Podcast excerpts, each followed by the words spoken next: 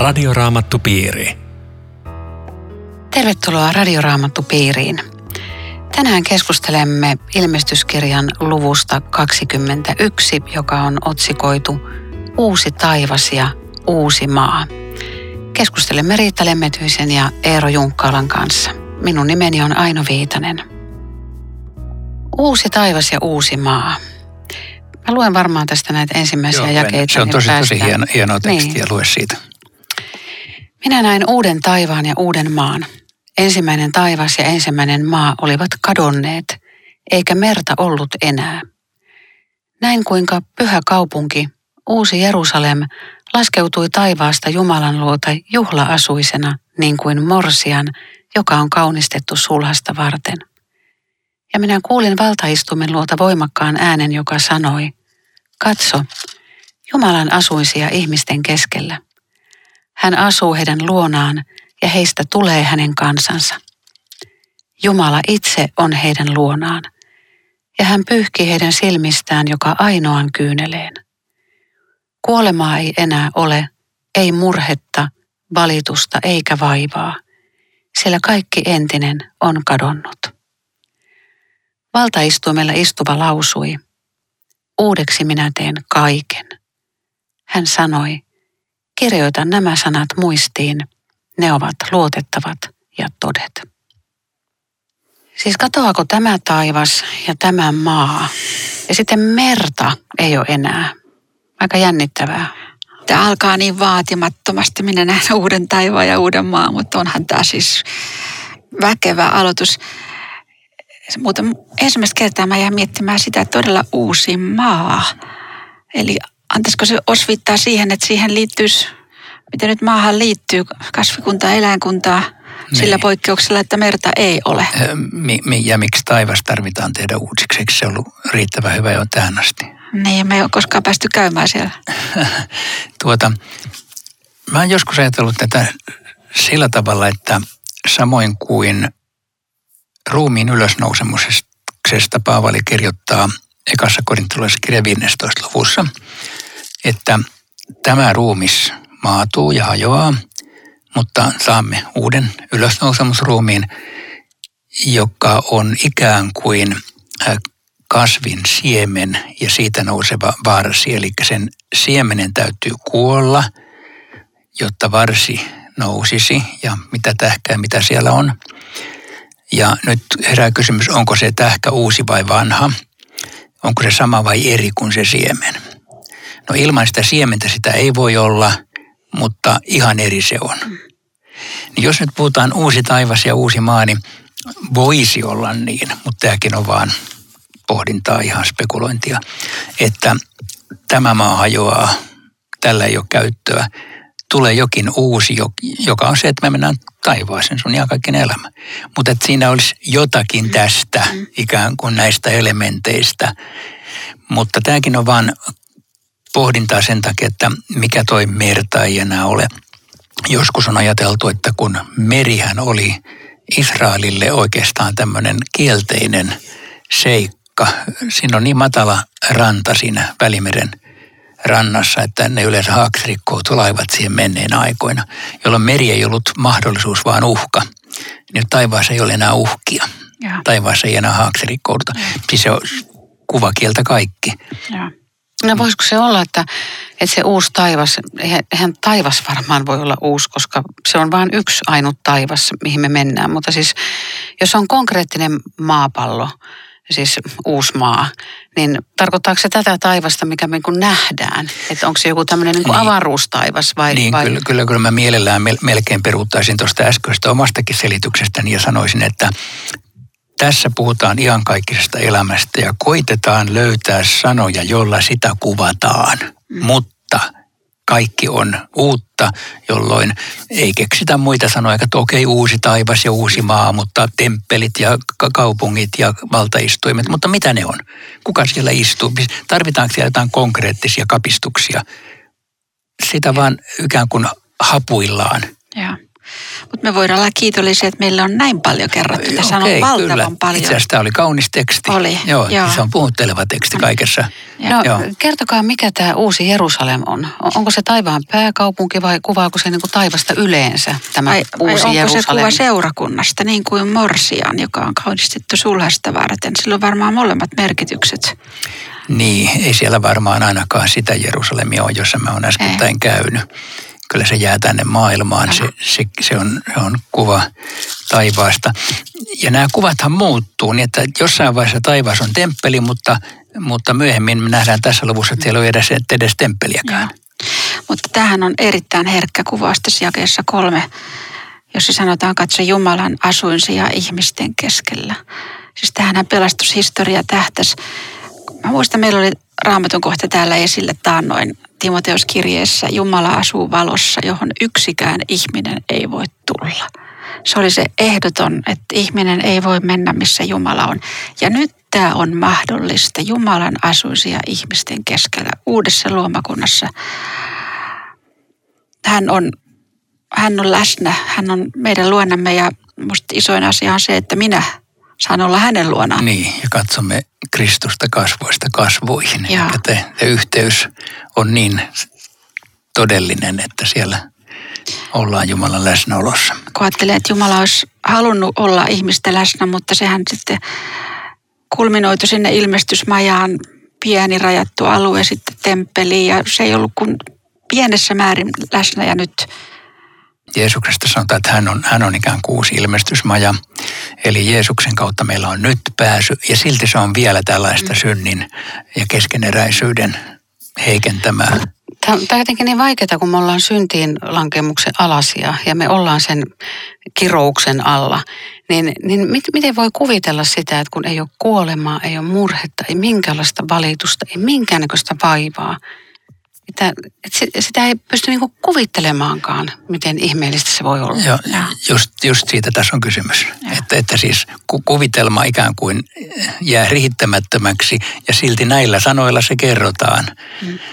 Ei ole kyyneleitä, siis Ja- jotain, joka on Tämä on siis äärettömän koskettavaa. Hän pyyhkii heidän silmistään joka ainoan kyyneleen. Siis me me ihmiset ollaan hyviä niin kuin itkettämään toisiamme ja saamaan aikaa kyyneleitä, mutta Jumala on hyvä niiden pyyhkimisessä, koska ei ole enää mitään, mikä itkettäisi, vähän niin kuin Aino viittasit. Ja kyllä, kyllä mulla tuli toinenkin asia mieleen, kun, kun tämä on kerran totta taivaassa, niin, niin musta on niin lohdullista, että Jumala tänään sanoo ajassa itkevälle ihmiselle vähän samalla lailla kuin Hiskialle. Minä olen kuullut sinun rukouksesi, minä olen nähnyt sinun kyyneleesi, että se on totta jo tänään kyynelten keskellä, joskus ei yksi ainoakaan enää vuoda. Kuka tonne ei haluaisi? Mutta jakeessa kahdeksan.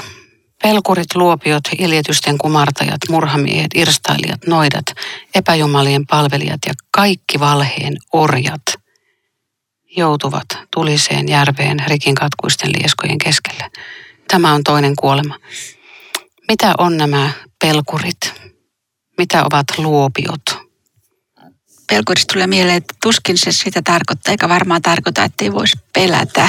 Jos ajattelee niitä kirjeen saajia, niin meistähän moni joutuu jonnekin eläinten areenalle, jossa, jossa tapettiin uskon tähden.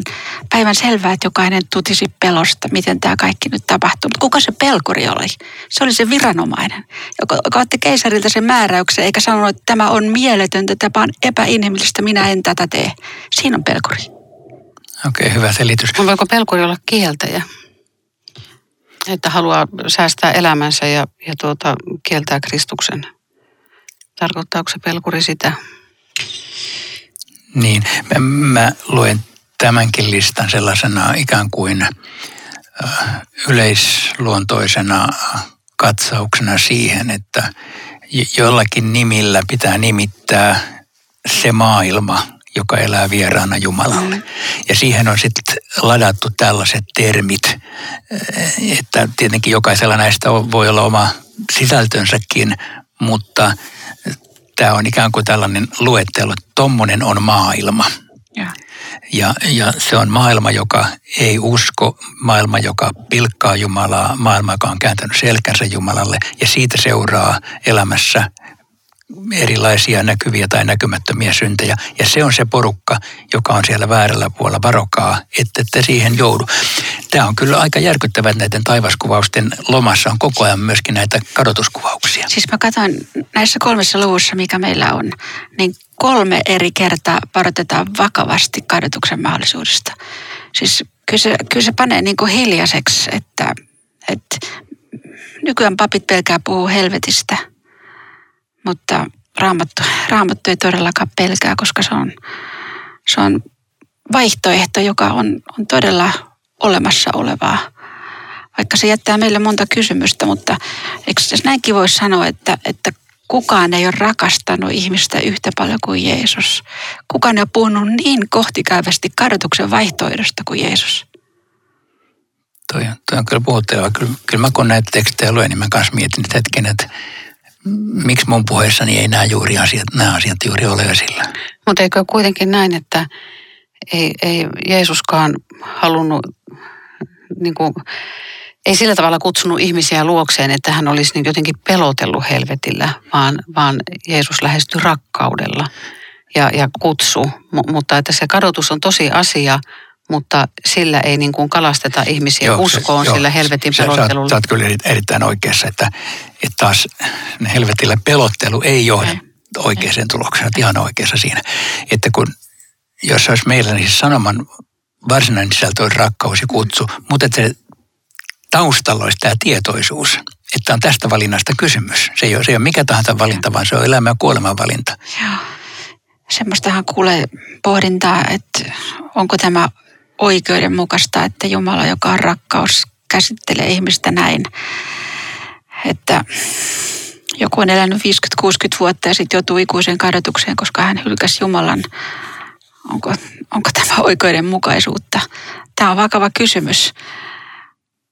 Mä, mä itse mietin tätä, tätä kysymystä siinä olossa, että, että me ihmiset ei niin oikein tajuta sitä, että miten hirvittävän vakava asia synti on – ja kun Jumala katsoo sitä asiaa, niin, niin se, on, se on todella jotakin, jotain niin absoluuttisen ristiriidassa hänen olemuksensa kanssa, että joka, joka sitä suosii elämässään ja pelastuksen torjuu, niin se on, se on Jumalan silmissä äärettömän vakavaa. Niin ja mitä oikeudenmukaisuuteen tulee, niin Jumalahan on joka tapauksessa suurin oikeudenmukaisuus, eli ongelma on meidän päässä eikä Jumalan päässä. Meistä näyttää, että ei tämä me ihan nyt kohdalleen ja miksi Jumala voi tehdä tai sallia tätä ja tuota. Mutta sitten jos yrittää ajatella, vaikkei siihen pysty, että Jumalalla on täydellinen tieto, oikeudenmukaisuus ja rakkaus. Mm. Ja hän pelaa niillä, niillä säännöillä tässä maailmassa, vaikka se meistä näyttää, että ei mene, ei, ei me mm. yksin. Mm. Mutta täytyy painaa päänsä alas ja ajatella, ja. että Jumala tietää ja ratkaisee.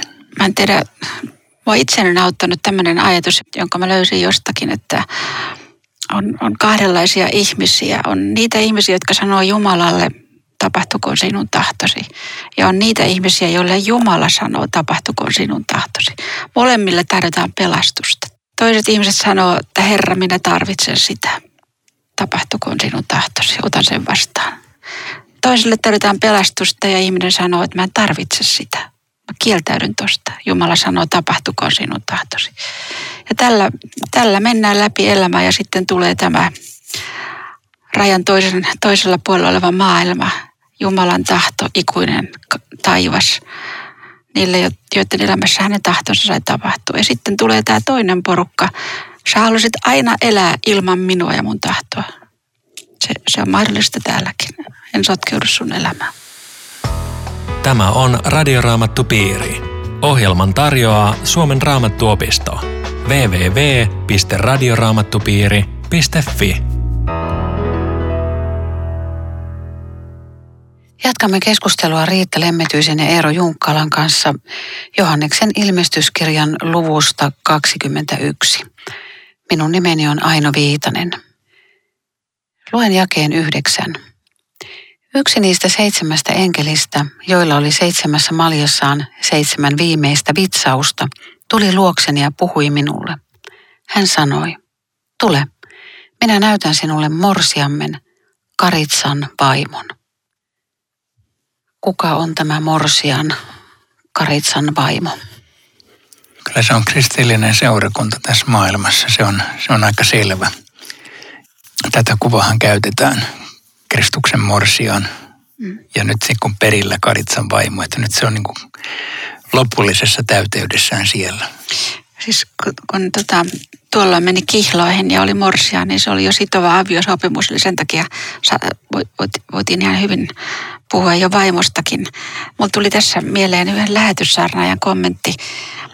Sehän on ollut kautta aikaan Itämaalla näin, mutta se on yhä vieläkin näin. Hän oli tota Egyptissä lähetystyössä. Ja sanoi, että, että yhä vielä siellä isä valitsee pojalleen morsiamen. Se on Itämailla se, se tapa. Ja tässä, tässä on jotain samaa. Isä, taivaan isä, on valinnut pojalleen morsiamen. Se olet sinä, se olen minä.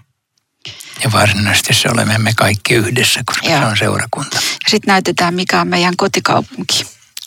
Huikeeta. Joo, sitä kuvataan kaikilla kalleilla, säihkyvillä jalokivillä. Valtava luettelo erilaisista. Mm. Ja, ja monessa on alleviitteenä Hesekielin kirja. Ja nyt mä heittäisin sulle Eero, sä oot Hesekieliä luennoinut, niin, niin Hesekielhän joutui myöskin mittaamaan. Et eikö vaan, että Johannes saatte tässä näyssä tajuta, että hetkinen, että ei tämä ihan uutta ole, mitä me tässä näen. Se on näytetty aikaisemminkin. Niin, Hesekiel 40-48, silloin todella pitkä pätkä kuvausta temppelistä se on, se on niin kuin häkellyttävän pitkä ja seikkaperäinen, jopa uhrit otetaan uudestaan käyttöön ja kaikkea. Ja sitä on paljon mietitty, että mihin se Hesekielin temppeli oikein viittaa.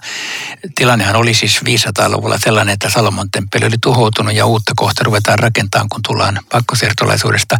Mutta se uusi temppeli ei noudattanut niitä mittoja, jotka Hesekielissä on, joten se joko olisi tämä uuden temppelin ihanne, joka ei toteutunut, tai sitten se oli joku tuleva näky jostain kaukaisesta tulevaisuudesta, mihin voisi viitata Hesekielin kirjan viimeinen jae. Se kirjahan päättyy tämmöisiin sanoihin, kun on tätä temppeliä kaupunkia, joka portteja on mittailtu moneen kertaan. Ja sitten sanotaan, tästä lähtien kaupungin nimenä on oleva Herra on täällä. Mm. Eli se yhtäkkiä ikään kuin se läjäyttääkin sen, että Herra on täällä. Entäpäs jos tämä onkin seurakunta? Mutta eihän siellä uhrata enää mitään. Ei, ei mutta uhrata. silloin sekin on kuvakieltä, mutta on ne portikki kuvakieltä ja on ne smaragdikin kuvakieltä, eli se on kaikki kuvakieltä. Mm. Ja, ja tuota, mutta tämä on saman tapainen nyt ilmeisesti kirja kakkos ykkösessä, eli, eli nyt Johannes niin kuin, ehkä sielunsa silminäkin, ahaa, mm. Hesekielin temppeli taivaassa, mm. mutta ei enää konkreettinen temppeli kuitenkaan. Tämä on että niin monta kertaa tämä vanha testamentti tulee tässä uudessa uudessa valossa ja, ja ne tavallaan liittyy toisiinsa ja tähän mittaamiseen käytetään siis valtavasti jakeita tässä suhteessa, suhteessa että tämä on tämmöistä mittaamista, mutta mä ajattelen, että olisiko tässä mittaamisessa se viesti, että kaikki on täydellistä. Joka ikinen nurkkakin on taivaallinen nurkka.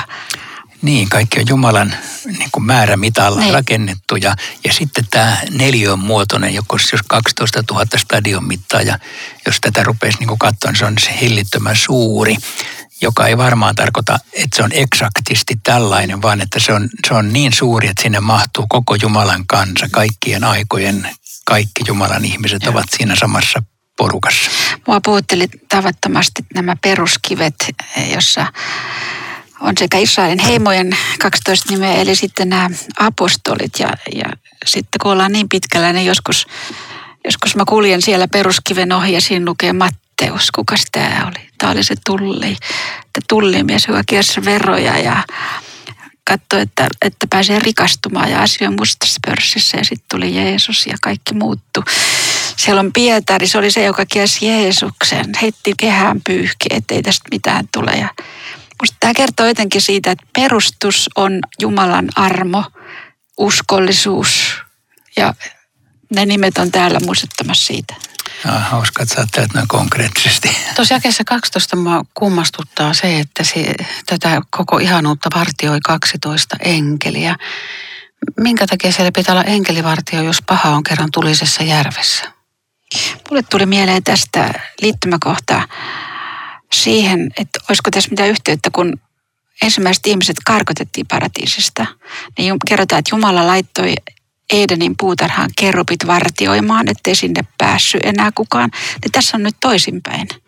Että ne on siinä katsomassa, että on vapaa pääsy porteista Joo. sisälle. Joo, mullekin tuli tuo Edenin, Edenin enkeli tähän mieleen ja ajattelin, että ne on tässä ehkä kunniavartiossa. Niin. Ne ei ole ehkä niin kuin päästämässä sisälle eikä ulos, se on tehty jo, mutta ne on kunniavartiossa niin kuin, että täällä on nyt sitten se perille päässeiden porukka ja mehän saadaan olla tässä mukana. Joo. Mitä te ajattelette, että mikä merkitys lopulta on tällä tarkalla mittaamisella. Nythän jotkut on piirtänyt ihan kuvia tästä ja, ja lähteneet ihan niin kuin tekemään semmoista konkreettista kuvaa. On, onko se tämmöistä symbolia, jota ei kannata niin kuin, tavallaan siihen kannata uhrata aikaa? No kyllä mä niin sanoisin siitä huolimatta, että täällä on niin, niin kuin häkellyttäviä konkretioita kaikki. Nämä, myöskin nämä jalokivet. Mm. Miksi, minkä, minkä takia sanotaan, että siellä on jaspis ja safiri ja kalsedon ja smaragdi ja sardynoksi, mikä tämä on ja kaikkia. Siis mitä merkitystä? Ja. Mutta tällainen tämä Jumalan sana on, että se yrittää löytää parhaat mahdolliset sanat, jotka kuitenkin jäävät ja. ö, puutteellisiksi. Mä ajattelin, että se Johanneskin oli varmaan aika lyöty mies, kun se yritti ja yritti kuvata, että siellä on niin, niin ihmeellistä. Sitten se veti kaikki nämä jalokivet, että aukenisiko vähän ja sitten se tajusi, että voi tämä on niin vähäistä.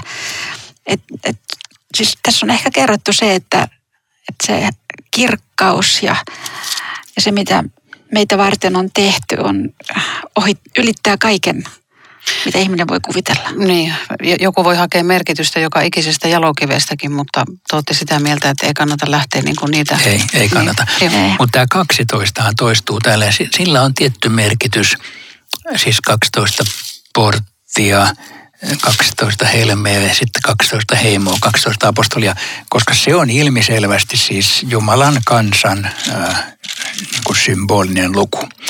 Koska vanhassa liitossa sanotaan kirkko oli Israel.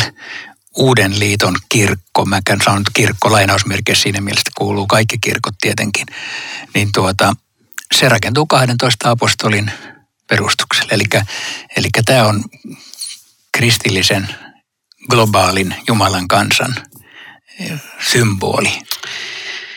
Miksi tässä kuvauksessa kuitenkaan ei enää näy temppeliä ja liiton arkkua?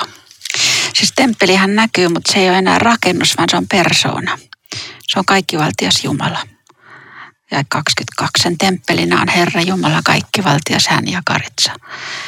Ja mulle tuli tämmöinen ajatus mieleen siitä Jerusalemin temppelistä, että sehän oli muistutti, että Jumala on läsnä pyhäkössä, mutta olihan se temppeli, siis se rakennustemppeli, se oli aina myöskin muistutus synnistä. Siellä uhrattiin jatkuvasti meidän syntiuhreja, että nyt tämä rakennus, sitä ei ole vaan Herra Jumala on taivaan temppeli. Joo, raamatun symboliikassa tämä temppelikin on hirveän monessa eri merkityksessä. Meidän ruumiimme on pyhän hengen temppeli, seurakunta on Jumalan temppeli. Jeesus sanoi omasta ruumistaan, hajottakaa tämä temppeli, niin minä rakennan sen uudestaan. Ja, ja tässä nyt sitten siellä ei ole enää temppeliä, koska temppeli on Jumala. Siis tässä on, se on niin kuin monikerroksinen kuva, hmm. joka eri tavalla aina täällä kulkee. No meneekö tänne taivaaseen sitten kuitenkin jotain maan päältä, kun tässä on merkilliset jakeet 24 ja 26, että, että maan kuninkaat vievät sinne kunniansa ja sinne viedään kansojen kunnia ja kalleudet. Niin viedäänkö maailmasta jotakin taivaaseen? Epäilen, koska nehän hävisi uudet tai, siis vanha maailma ja uusi.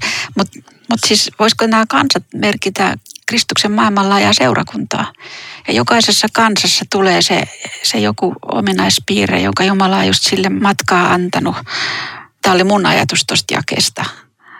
Joo, ja ei ne, ne on näitä samoja kalleuksia, mitä nämä smaragdit ja muut on täällä edellisessä jakeessa, että, että ne on, sitä vaan yrittää sanoa, että hetkinen, nyt, nyt siellä näyttää olevan kaikki maailman ihan uudet, mutta mm. ei, ei täältä sinne mitään viedä se. Ei meidän taas taskuihin jää mitään, kun, kun me sinne lähdetään. Ja. Tässäkin päättyy samaan varoitukseen, että sinne ei ole pääsevä mitään epäpuhdasta ei iljettävän valheen palvelija, vaan ainoastaan ne, joiden nimet on kirjoitettu Karitsa elämänkirja. Eli tässä tämä sama kaava toistuu, mikä... Tämä melkein tipikissä mielessä on vähän inhottava kaava, että tämä inhorealistinen tosiasia tulee jatkuvasti uudestaan, että vaikka kuinka taivaan kuvaus, niin sitten se on se, se pimeä puoli mm. ikään kuin läsnä. Tota, mä tein tämmöisen ajatuslenkin, en tiedä, onko se onko se tota, mahdollinen, mutta siis jos, jos kuvittelisi, että tämmöiset ihmiset pääsisivät taivaaseen ja meistä olisi surkeita, että joku jää ulkopuolelle, joku jumalaton pääsee nyt sinne. Sitten se kulkee siellä niitä taivaan katuja ja kuulee ihanaa musiikkia. Tämä on sen Herran ylistystä, jota mä vihasin. Sitten se näkee tuon valtaistumeen mahtavan kirkkauden. Toi on se Herra, jota mä en voinut sietää. Enkelit sen Herran palvelijoita. Ei, ei ole mitään, mikä, mikä tuntuu sydämessä, että ah, täällä on hyvä olla. Vaan päästäkää mut pois sen, sen Herran luo, jonka mä tunnen paremmin. Aika hyvä kuva. Joo. Joo, kun jotenkin yrittää niin, ymmärtää, yrittää tämän, ymmärtää. Niin tämän dramatiikan, mikä tässä niin. koko ajan on. Mutta mut tämäkin ohjelma, niin me, me päätään siihen, että, että nyt pitäisi olla siinä porukassa, joka pääsee taivaaseen ja Jeesuksen takiahan sinne päästään. Radioraamattu piiri. Kiitos ystävät jälleen paljon keskustelusta ja kiitos siellä kotona kaikki, kaikki piirit ja henkilöt, jotka olette mukana. Kaikki nämä Radioraamattupiirin jaksot löytyvät siis netissä osoitteessa sro.fi ja nykyisin myös Spotify-palvelusta. Voit myös käydä liittymässä meidän Facebook-ryhmään. Kaikkia tietoja löydät hakusanalla Radioraamattupiiri. Rukoillaan yhdessä. Jeesus, on niin paljon, mitä, mitä emme ymmärrä. On niin paljon, mitä vaan voimme kuvitella. Mutta me uskomme ja tiedämme sanastasi, että, että taivaassa kaikki on toisin. Pidä huolta meidän arkipäivästä. Pidä huolta kaikista elämän asioista. Suojele rakkaamme ja läheisemme ja johdata meidät kerran taivaan kotiin. Johdata meitä meidän ajalliseksi ja iankaikiseksi parhaaksi. Aamen. Kuulemisiin jälleen viikon kuluttua. Radioraamattupiiri. www.radioraamattupiiri.fi